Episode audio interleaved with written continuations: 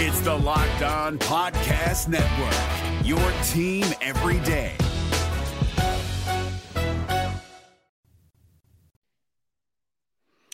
What's up? What's up? What's up? Back in the lab, back at it. Another Minnesota Twins postcast episode right here, Locked On Sports Minnesota Network. You got myself, Luke Inman, at Luke underscore Spinman.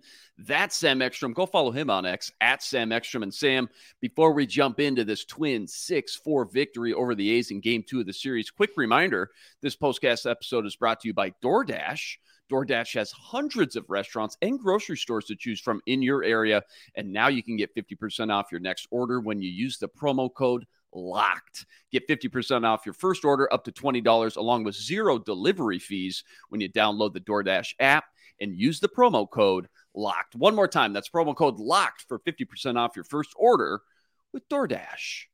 All right, Sam, let's get into the meat and potatoes here, real quick. Right out the gate, Twins coming into game two after putting out just a clinic last night, doing really exactly what you're supposed to do when you're a playoff team playing one of the worst teams in baseball, taking care of business last night with that 11 to 3 victory. Tonight, they got to rally back down 4 2 in the sixth. They score two runs with Jeffers' two run home run to tie it back up. Then in the eighth, they go ahead for good with a Larnach double, a sac fly from Jeffers. He had three RBIs tonight. Dallas Keuchel comes in, tries to close things down, gets in a little bit of trouble. He's got a single, a hit batter. It's got to make things dramatic because nothing's ever easy, Sam, in Minnesota sports. Griffin Jax comes in, though. He cleans up the mess, gives the Twins their 85th victory of the year, and now just four games remaining on the schedule. Um, I want to talk about Pablo Lopez. He got to start tonight, but real quick, just your knee jerk reaction on the Twins taking game two tonight and kind of the offensive outpour yet again, scoring 17 runs now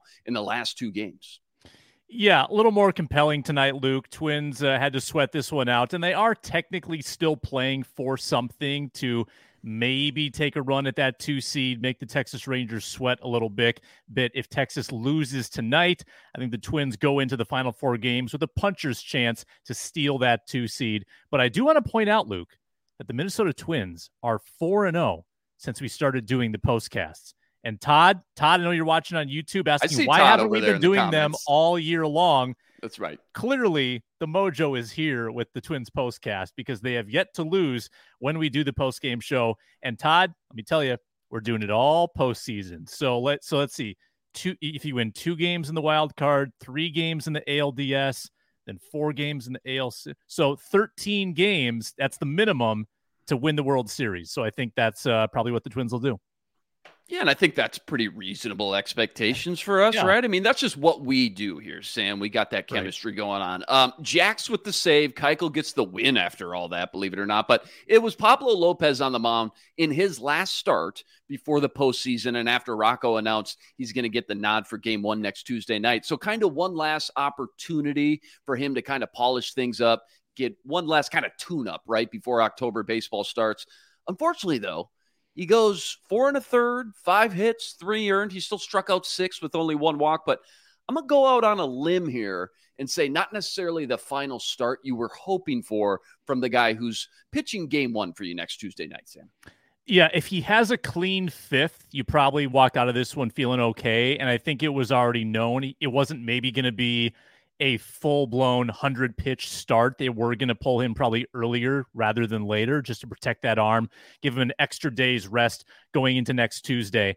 Um, but, you know, again, Lopez getting pulled in the fifth, I think might be foreshadowing of what we'll see a little bit in the postseason, where once your starter gets in the fifth inning, I think he is a hint of trouble away from being pulled. And I'm just going to prepare fans get ready for it. Get ready to get angry about some managerial moves because It's when coming. you get in the postseason, everything's magnified. And by the way, I'm not necessarily saying this is wrong. I'm just saying brace yourself. Because this this was the big gripe about the Tampa Bay Rays a couple of years ago in the World Series. They pulled Blake Snell in the sixth inning when he was dealing and let a guy on base. They'll play the percentages. So even though this move today, it might have been just to protect Pablo's arm, not make him stress in his final start of the regular season. I think it's actually a little bit of practice by Rocco on how he's going to manage in the postseason. If a starter is in the third time through the order or getting close to that, and they let a guy on base in the fifth inning or later, you might see him yanked.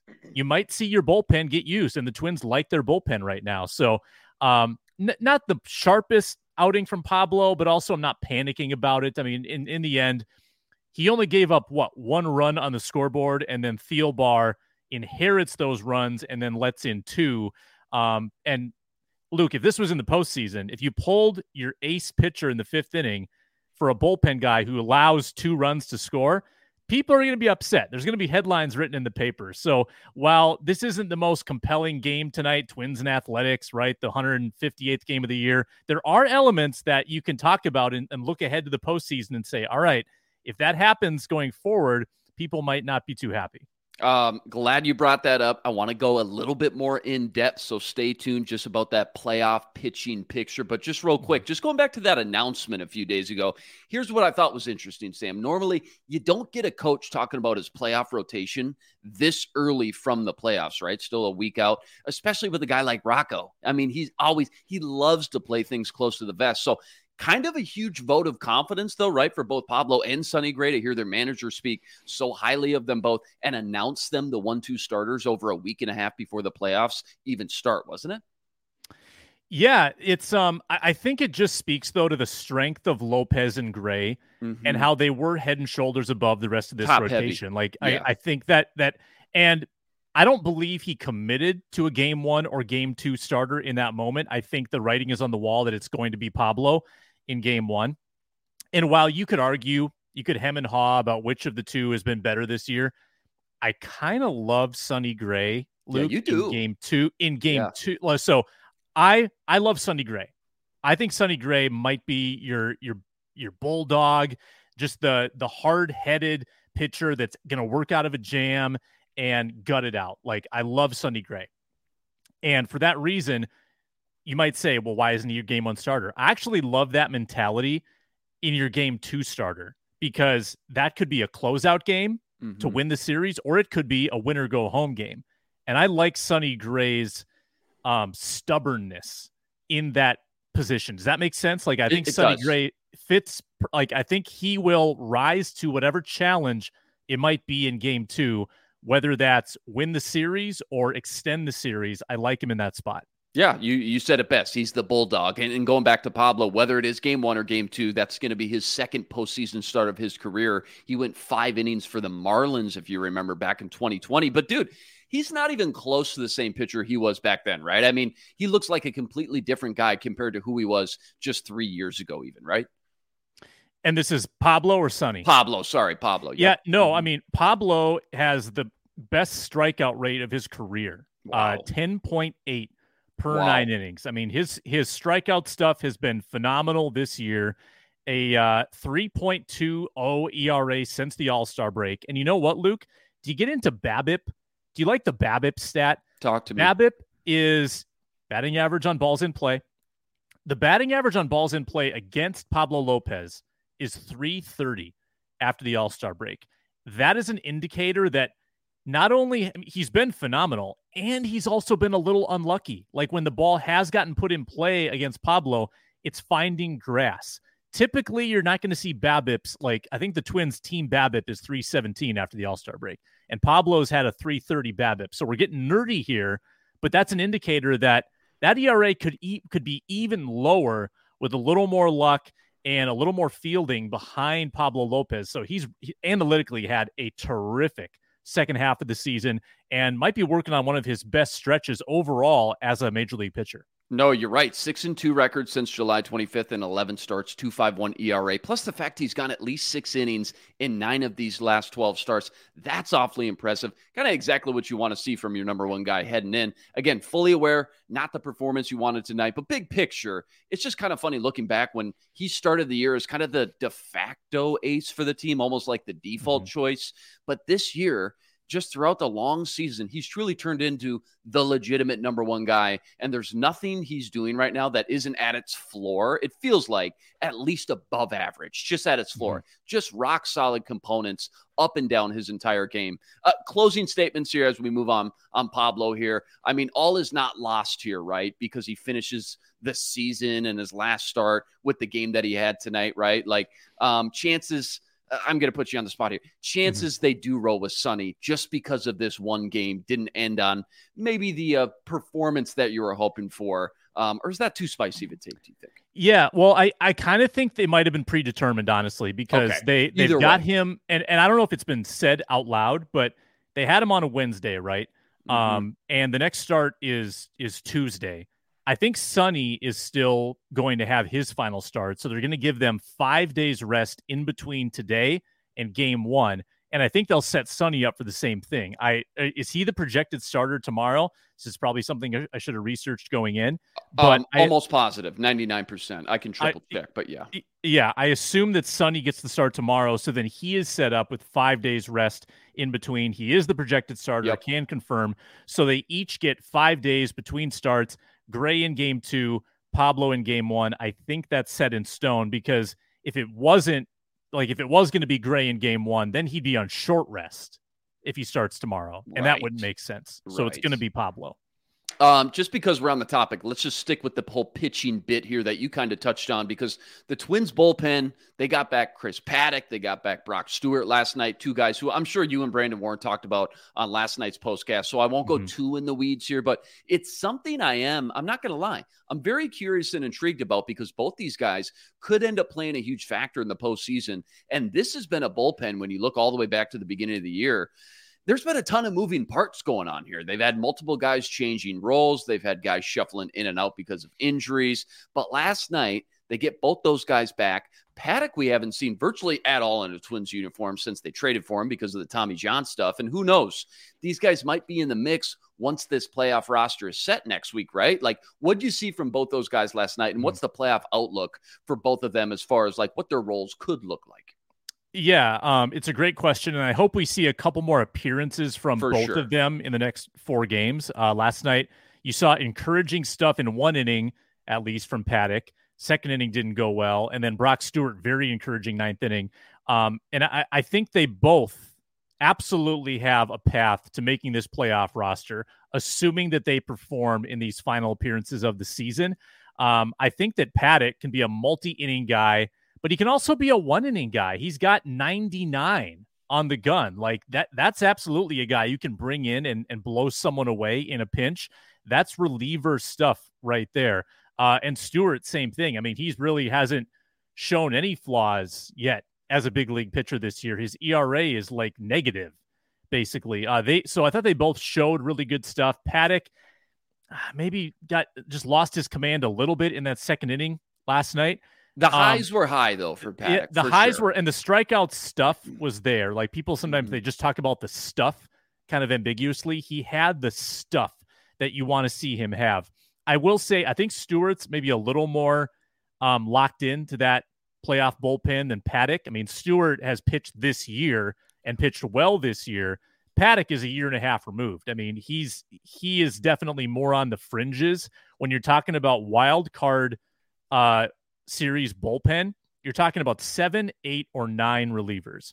So if they go heavy with nine, I think Paddack has a spot. If they go light with seven, then I think he's probably on the outs. So Well, we'll, we'll have to see how they manage yeah, that yeah. roster. Let, let's just dive into that just just just a little bit deeper because yeah, the good news is okay, they're back. They showed flashes. Then the bad news is if they're in, now there's some tough decisions to be made when it comes to this entire pitching rotation just as a whole. So I guess real quick, rapid fire, walk me through each one of these Mhm. slots and roles the Twins are going to use, kind of one by one. Let's start with the starters one last time with what I would assume again, Pablo one. We'll just say for now, Sonny two, and I think most of us just assume Joe Ryan would be Mhm. most likely to start Game Three.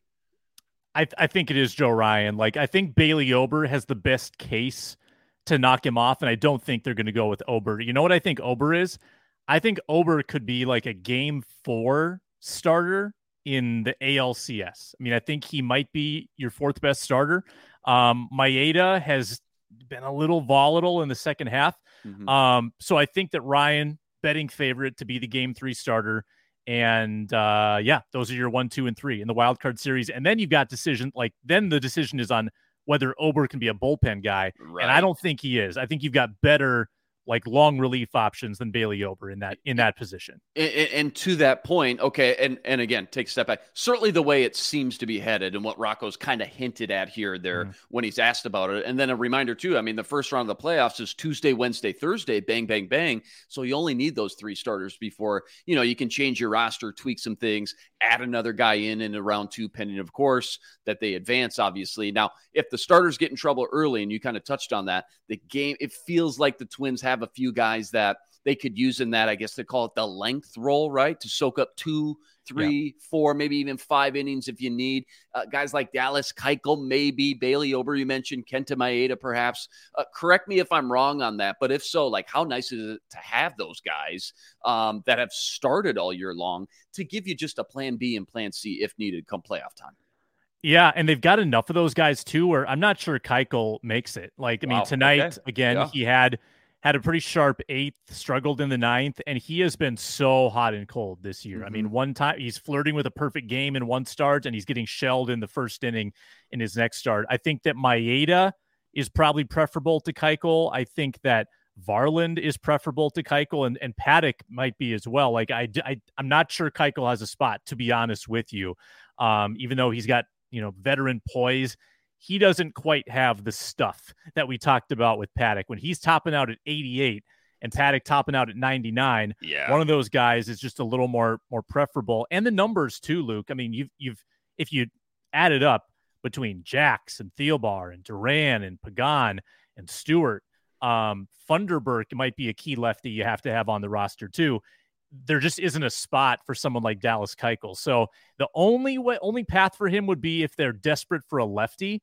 But again, that's why I think Funderburk might be kept um, instead of Keuchel. So I um I, I, don't know if I fully answered your question there, but no, that makes a lot of sense. Yeah, and, and I think most most would agree. If there's one odd man out, guess what? Dallas Keuchel mm-hmm. probably draws the short end of the stick. This is why I absolutely love playoffs, though, man. You, you see teams getting so creative, pulling out all the stops, just doing whatever they need to do just to come away with a win that night, knowing it's do or die time. And again, you could see guys like Chris Paddack or Ken Maeda. They could certainly play a factor into that equation, giving Rocco just feels like on paper plenty of options at his disposal. And dude, who knows? Can you imagine if one of these playoff games ends up going into extras or even 12, 13, 14 innings? Like, not only, I mean, how dramatic, how intense that would get, but again, to have options in your bullpen like that, I got to think gives the Twins a slight edge with guys who can chew up three, four, five innings if needed. So uh, then you get into the late inning guys, the closers, and this has been just a giant melting pot for this team all year long, man. All shapes and sizes on the mound, but all in all, this group has proven to be more than capable, being able to come in, close some games out when needed. Talking about Pagan, Thielbar, Griffin Jax tonight, Brock Stewart now, and then obviously Jhoan Duran, who you know they're they're going to lean on him uh, a lot during the playoffs as well. But I look back and think about all the times Rocco's chosen to play the matchups and use the guys he just thinks gives them the best chance to go out there and collect the most outs in any given situation with whoever he thinks can do so in that given situation, right? Just quick thoughts on the closer situation and the guys at their disposal as we kind of wrap up this pitching conversation headed into the playoffs. Yeah, well, I mean, if you could line it up to your heart's content, you'd probably have Duran in the ninth, mm-hmm. Jax in the eighth, um, Thielbar maybe in the seventh. Like, I think those are your three most trusted high leverage guys. But this is modern management, Luke. This is not this is not Gardy anymore. Gardenhire, he's he's retired. this is this is modern management in baseball, and that means you address the closest threat and then deal with what happens later. So if there's an issue, if the bases are loaded with one out in the seventh, you're using Duran. You're going to eat him up in the seventh, and then you'll deal with the eighth. You'll deal. You'll put in a new pitcher with the bases empty, and you'll live with that. But he's going to to address the threat when it occurs. He's not going to hold his best guys for later. And odds are, in the postseason, you're going to have problems that arise before the ninth inning. So it's possible that your closer is someone different every single game. Mm. Um, it's going to be a mishmash in that bullpen. So while you would love to tee it up just like the script um, reads, it might not go that way. You're going to have to improvise, and that might mean doing something that we didn't see in the Gardy era, which is burn your best guys out in the seventh and eighth innings if you have to. But I think Duran's your number one, Jax number two. Showed good stuff tonight. in that uh, brief save appearance. And then uh, I think Thielbar against a lefty or even a righty, he's good against both sides of the plate. I think Thielbar, even though tonight wasn't stellar for him, they're going to trust him in the postseason. Yeah, no, well said. Todd says Dallas Keuchel, he's just got too much postseason success not to be a factor come playoff time. There could be I, something to be said he could about be on experience. another. He could be on a on a roster for a later series too, Todd. I mean, sure. uh, the the ALDS, ALCS, you get a new roster every series. I just think you got to be really selective in this three game set in the wild card. Uh, I want to talk about Rocco in the playoffs, what that could all look like with his track record, and then come a, a, couple of the hot bats. Max Kepler, four for four tonight, and some of the other young pups. But first, quick reminder: this episode it's brought to you by DoorDash, and we've all been there, Sam. Dinner's long gone, fridge is on E, but you still got the itch for one more meal. That's the perfect time to open up the DoorDash app with all your favorite restaurants and grocery stores, by the way, at your fingertips. You name it, they got it, and it's delivered right to your doorstep no questions asked. Easy to use, as convenient as it gets. And now DoorDash is offering free delivery on all your orders with the Dash Pass membership. What I love the most, without a doubt, is how in depth, how detailed you can get with your orders. Because sometimes, Sam, I don't want just the golden Oreos.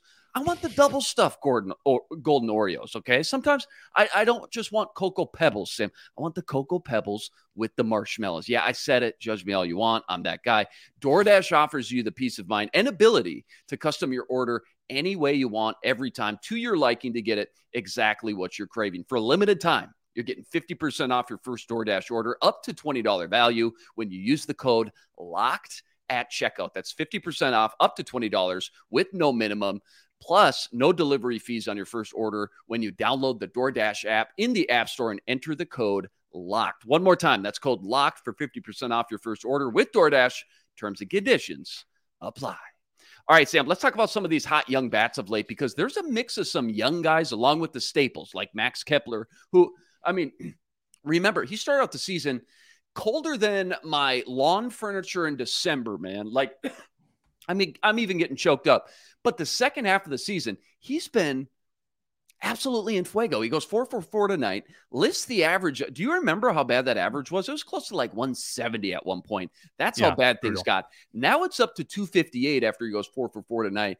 Uh, just talk about his turnaround and then just in general, how good has this offense been after the All Star break? Yeah, speaking on Kepler, um, there were some good quotes. I believe it was in the Star Tribune recently where Falvey and Levine, I think it was Falvey who had the quotes talking about why they stuck with Kepler. And their reasoning was plays every day. He's durable, always shows up, plays great defense, and that means more than you think. Um, didn't really even mention his bat because his bat's been ice cold for a couple years, but they stuck with him for his reliability in the field, showing up every day. And I don't know what it was. I don't know what flipped the switch. Maybe it was the trust the organization showed in him, but he's arguably having the second best year of his career behind 2019 when he hit 36 home runs and I think got an MVP vote. Um, the average that he, I'm trying to get the uh, the the low point of the average here 188 maybe oh, it was i thought it was even worse than that well and it might have been yeah. Well below the mendoza line. I'm seeing yeah. a 175 even. That was april yeah. though. Um it was bad. It was rough. And everybody was calling for you know him to be dfa'd and now he's one of the most reliable bats in your lineup. He's hitting 250 plus. He's hitting 244 heading into tonight against lefties. It used to be even in his good years luke he couldn't hit lefties. He's hitting lefties about as well as he's hitting righties. That's huge. So that makes him, he's not a platoon player. He's not a guy that you're going to bench against a left handed pitcher. You can have him out there every single night. Four for four tonight. That's two four hit games in this series, by the way. Donovan Solano last night, Max Kepler tonight. Uh, he's the one who got on base for um, Jeffers' home run and then gets on base for Trevor Larnach's double. Got pinch run for by Andrew Stevenson, but uh, Kepler setting the table tonight for the two clutch hits.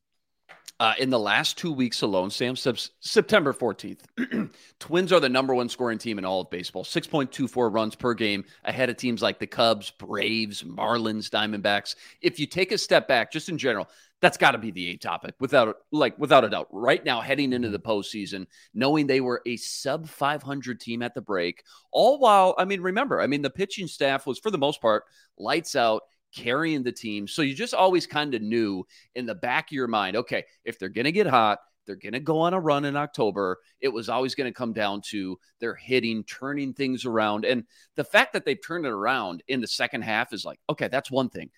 But now they've seemed to like hit even another gear the last two weeks, I think means even more so. Like it's magnified because it's so important just feeling good as a group, entering the playoffs with a little bit of swag, a little bit of confidence, and feeling like, okay, we're actually right now, now we're firing on all cylinders. And obviously, the hope is that carries over next week because they're certainly peaking at the right time. Uh, let's touch on Rocco Baldelli in the playoffs and then just the current playoff mm-hmm. picture real quick, and then we'll get out of here. But first, quick reminder subscribe to the show channel if you haven't already. We got all the latest news and notes surrounding not just the Minnesota Twins, but we got your football fix as well with the Vikings and Gophers coverage around the clock. We got Gophers legend Ron Johnson, KARE 11's very own Reggie Wilson. Plus, we got Arif Hassan and Luke Braun on the football party. So that's Twins, Vikes, Gophs, soon to be some Wild and T Wolves action as well, each and every day, all right here on the Locked On Sports Minnesota Network.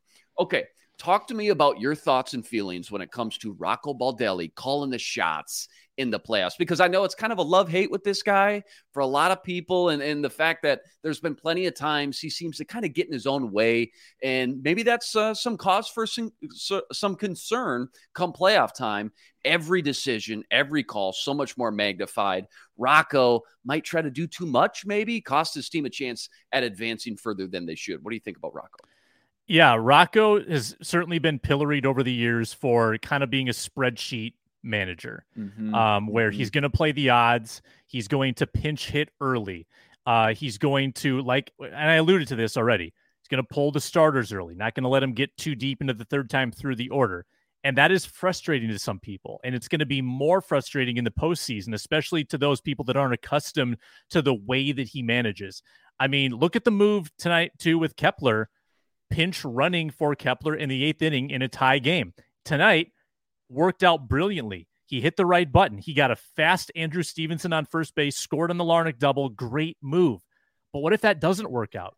What if you lose Max Kepler in that situation and the game goes to extra innings and then Stevenson's hitting instead of Kepler, right? Like then you've lost one of your best hitters. So there, there are moves that Rocco makes where he is playing the percentages. He might be giving the team a five to 10% edge in that moment.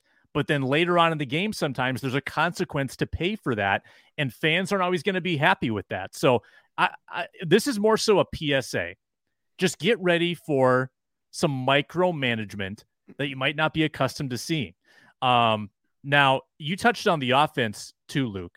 I did want to just add on that I, I think this offense, it, how encouraging is it that after losing Correa and Lewis, I know they're playing the Angels. I know they're playing the A's, but life went on. The sun came up the next day. They kept hitting. That's pretty encouraging. And, you know, people are talking about, you know, bringing Byron Buxton back and, you know, Lewis and Correa gutting it out. And they might. They might.